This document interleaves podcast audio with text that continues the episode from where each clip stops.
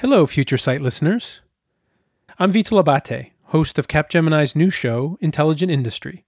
This week on the show, we're going to be featuring our first episode to give you a peek inside the world of intelligent industry. From 5G and edge computing to the Internet of Things and much, much more, we want to show you how the future of industry is intelligent. Be sure to join us and subscribe on Apple Podcasts, Spotify, or wherever you find your podcasts. Our world is changing, and our approach to how we interact with it is too. Year after year, we see industries adapt and change to a moving set of targets demanded by customers, sustainability requirements, and constant developments in technology. These changes are not stopping anytime soon. If anything, we're seeing them speed up. Sometimes all this change can be overwhelming and hard to keep up with. So, on this show, we're going to take a look at the core components of change what's fueling them, and how you can begin approaching your industry in a whole new way, an intelligent way. Over the next three episodes, we're going to be unpacking one of the biggest shifts in our lives today the ground we live and work on, the territories in which we live. So much has already been said about the smart city, but with the events of the last couple of years, we've seen the infrastructure and services that used to be centralized move away from one central hub we'll see how new connectivity and data technologies are effectively democratizing access to new ways of operating, how autonomous vehicles are set to rewire the baseline infrastructure of our towns and roads. And finally, we'll take a look at the way you can be part of the systems of the future. I'm Vito Labate, and this is Intelligent Industry, a podcast from Capgemini. Intelligent Industry is a show about reframing your thinking to tackle the biggest problems in business and society. Through new approaches to technology, design, data, and communication, we'll look at how we can create a new intelligent world. When we speak about this term intelligent industry, we're really talking about a revolution. A revolution in business that is changing every industry out there thanks to the rapid development of a range of new digital technologies like 5G, edge computing, artificial intelligence, and the Internet of Things. We like to say that the future of industry is intelligent because every type of company can start to do business in a new way. Before we tackle the worlds of artificial intelligence and smart territories, it's important to understand two very core technologies that are empowering everything we'll come to cover on the show 5G and edge computing. You've probably come across 5G.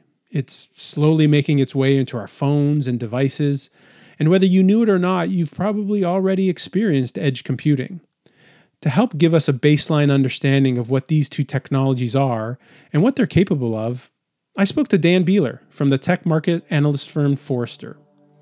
I'm Dan Bieler. I'm an analyst at Forrester and I'm part of the CIO team, which is a team that is globally positioned, and we help CIOs and CTOs of primarily end user businesses to deal with the technologies that help businesses to reposition themselves to deal with customer engagement in a, a more meaningful manner.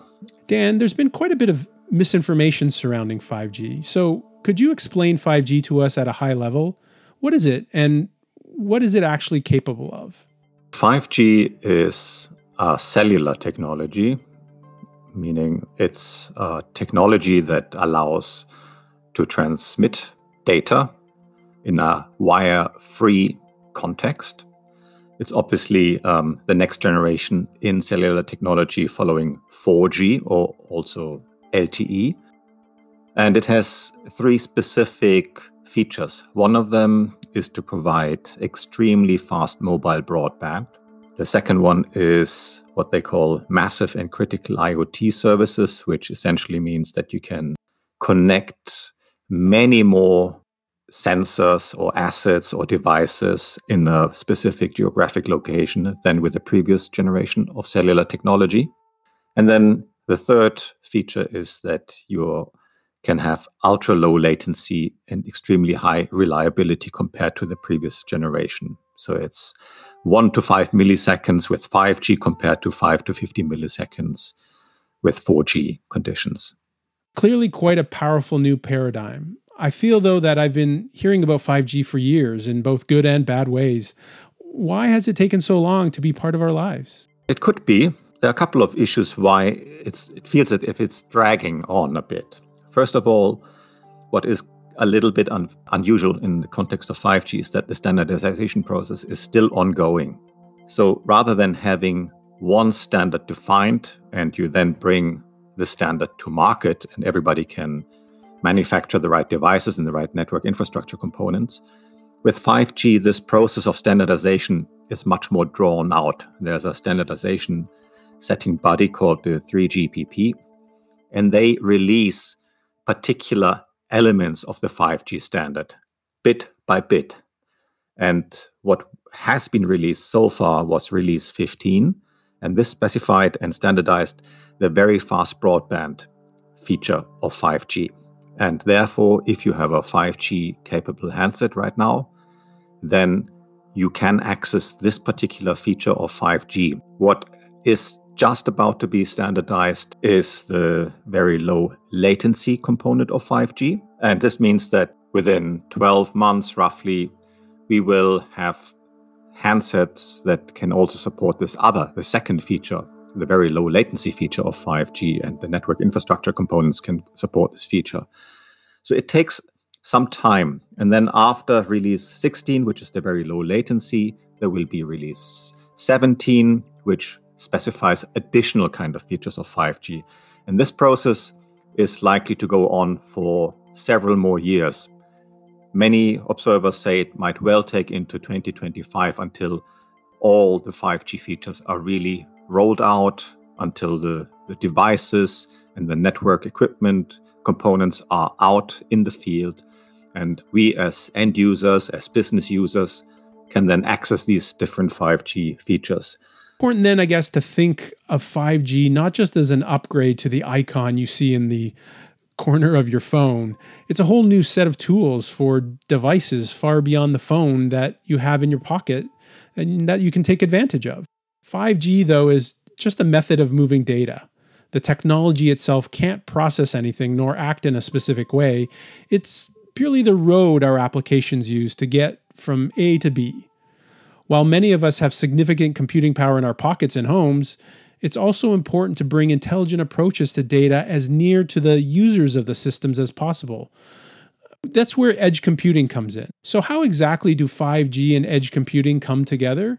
So, the, the concept of edge computing, and some people used to call it, maybe still call it fog computing, is that you have component of the network at the very edge of the network, which is the point um, of the broadcasting cell between the that sends the signals to your handset, where some of the calculations, the compute, and maybe even the data and analysis can take place, as opposed to a central data center, which might be quite far away. The point here is that if you have particular applications or services that require low latency or accessing very large amounts of data, think of a multimedia type of or content, or a situation where you need to have very low latency, such as maybe gaming or autonomous cars, then it would be really impossible to always send data to a far away data center that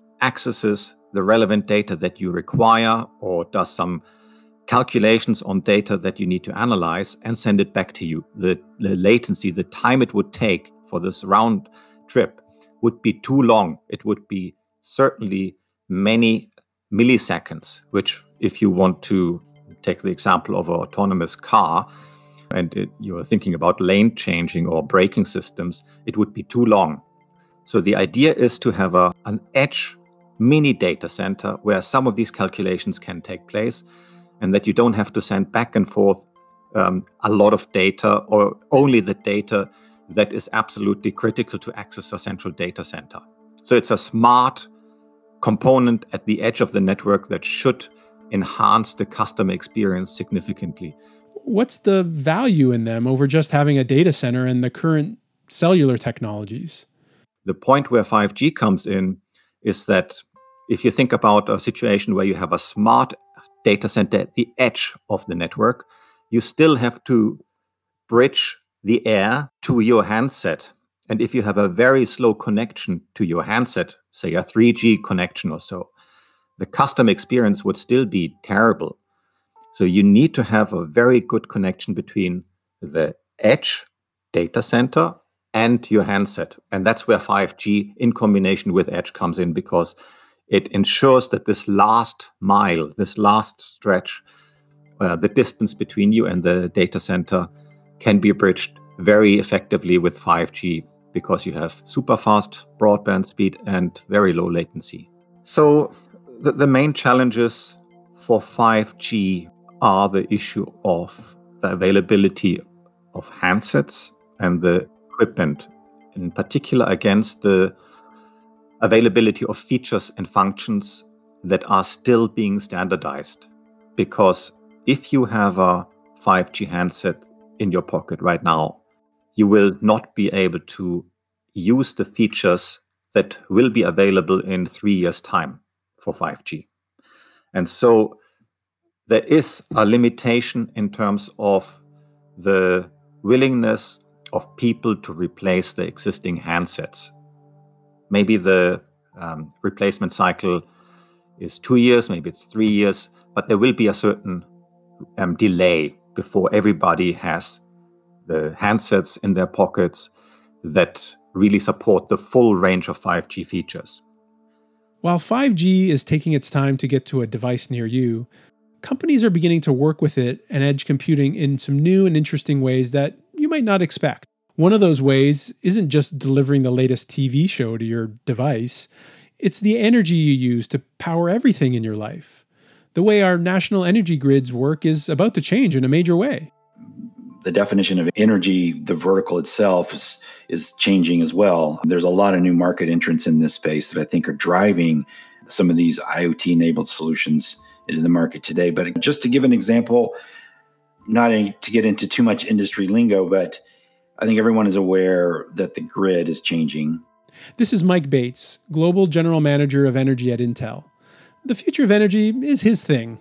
Happy to have the opportunity. It's one of my favorite topics. and it's moving from the traditional one way flow of energy from centralized power to the point of consumption to one that's more distributed at the edge and includes renewable energy resources, EV charging resources. And there is an IoT layer across all those devices. But if we're able to aggregate all of that information and access to those loads, we can use them then to balance the grid real time based on all those different devices. But again, as I was mentioning before, the key to it is putting enough compute at the edge to aggregate those devices and do something more than just aggregate them. So take the data um, and make make decisions and even move towards automation on automated control of the grid at, at some point in the future. I'd like to come back to a term you brought up there IoT or Internet of Things.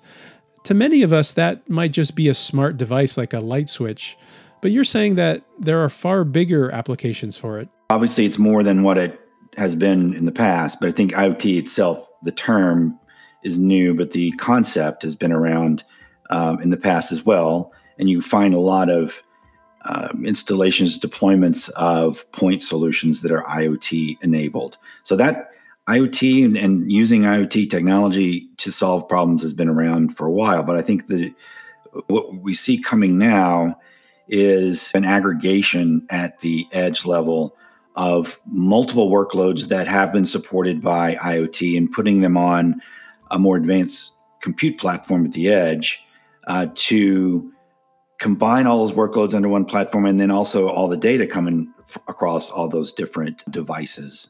And then using the data in a new way to look for trends to combine different data sets that you haven't been able to combine before as well as drive operational efficiencies by having all of those workloads under one compute platform using advanced technologies like ai and machine learning which very difficult to deploy today under the, today's uh, traditional iot structure so, how can these new technologies be used to further energy? Isn't the grid a pretty entrenched thing that would be resistant to change? Because the grid was built the way it was built for reliability and always on, and that was the primary purpose of the of the delivered electricity, as well as to fuel economic development, where that reliable energy source was deployed through distribution networks.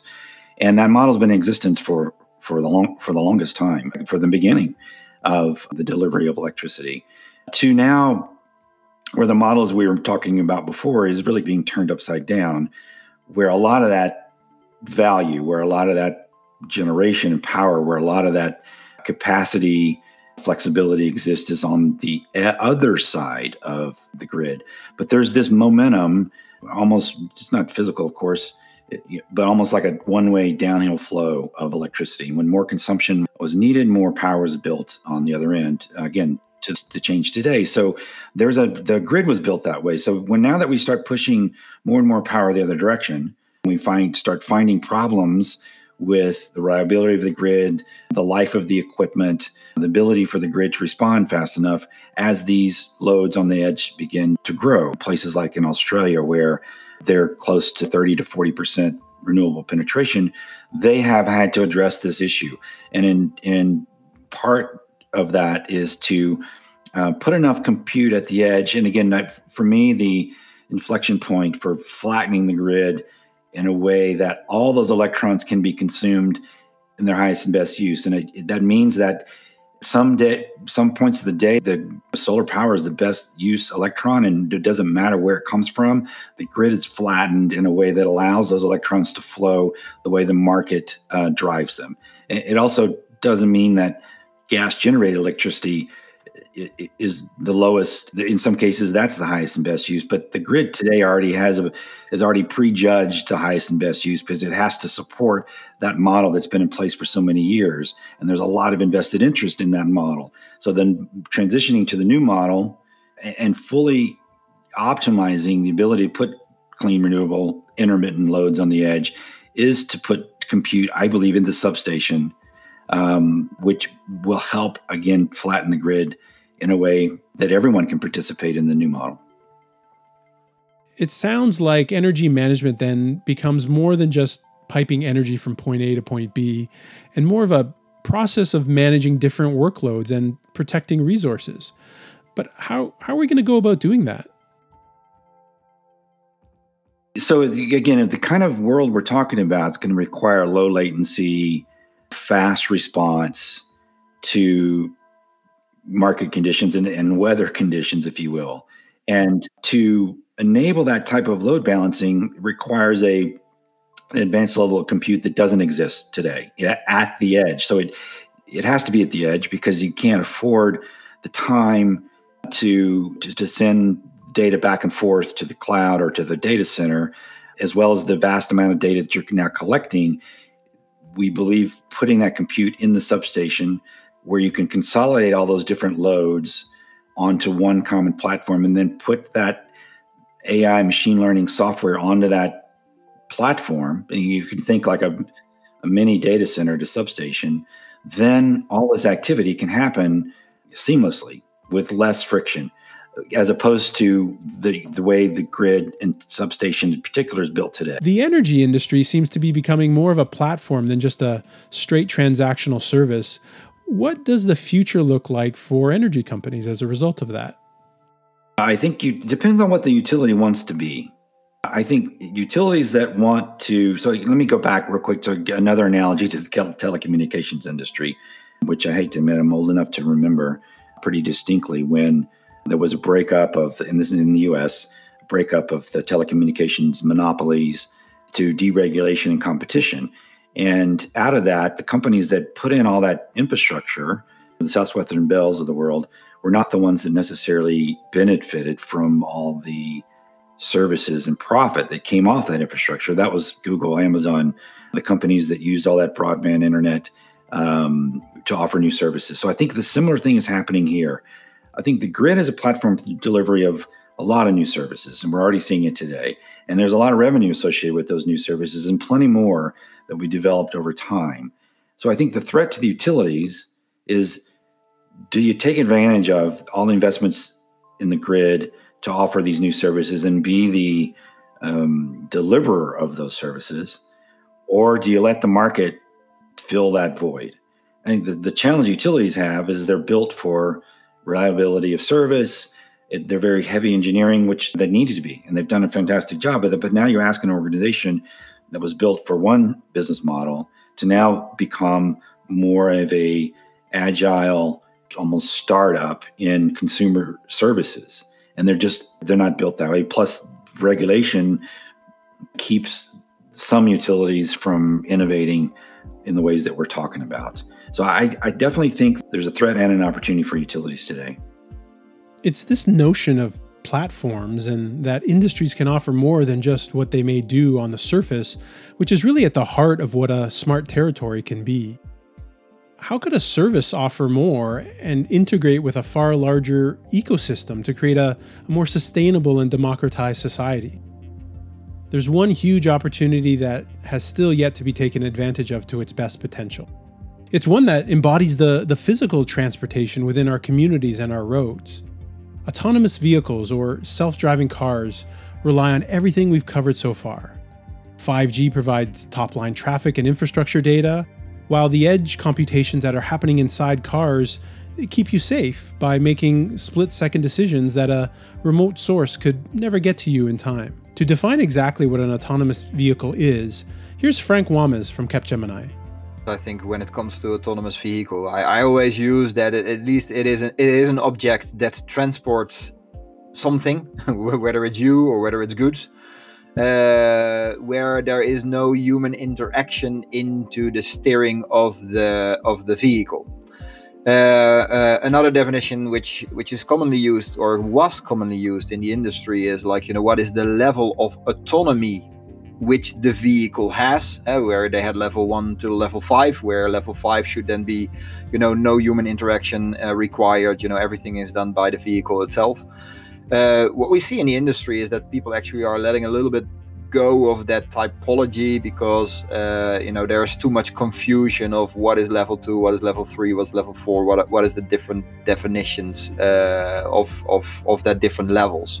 For me, if if you're talking about full autonomous vehicle, then basically it is about the object that you know without human interaction can actually transport itself uh, uh from A to B.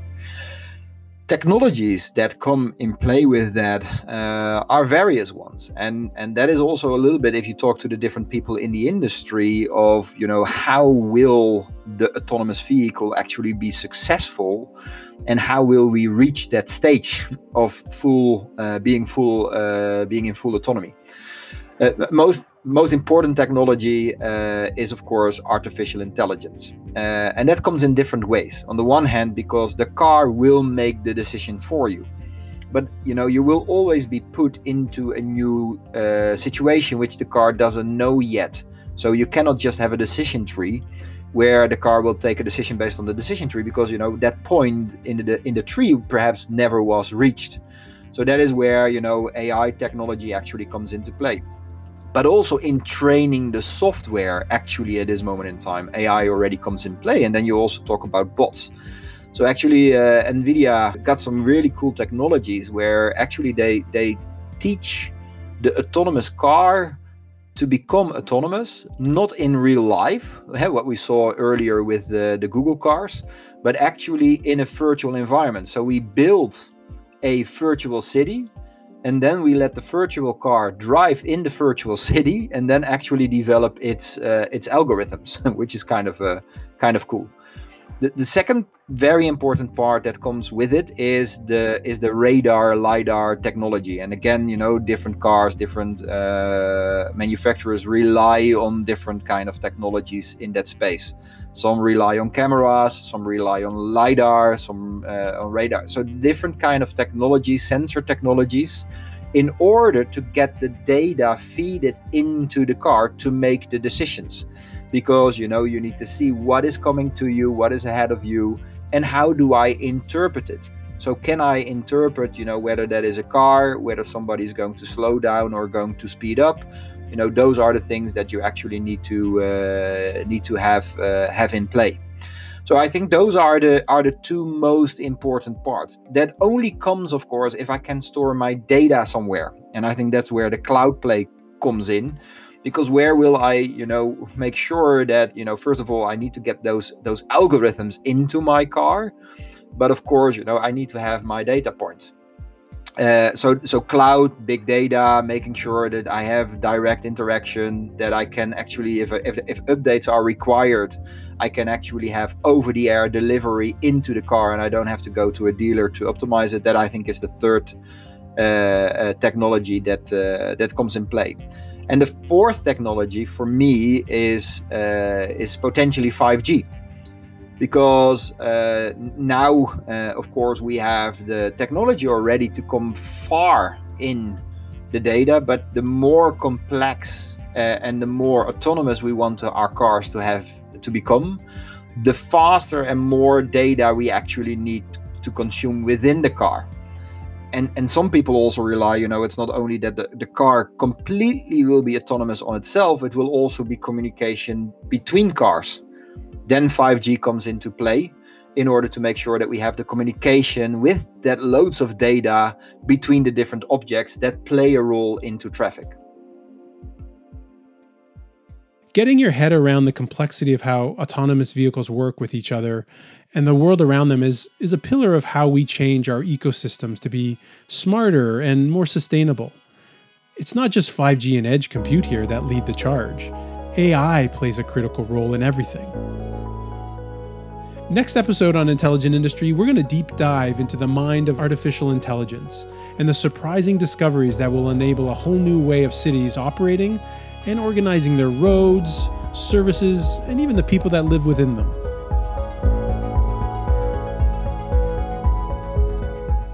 A big thank you to Dan Bieler from Forrester, Mike Bates from Intel, and Frank Wammes from Capgemini. You can find out more about them and the work they do in the show notes. If you like this episode, don't forget to subscribe in Apple Podcasts, Spotify, or wherever you find your podcasts. Intelligent Industry is hosted by me, Vito Labate, and produced by Capgemini and Adrift Entertainment.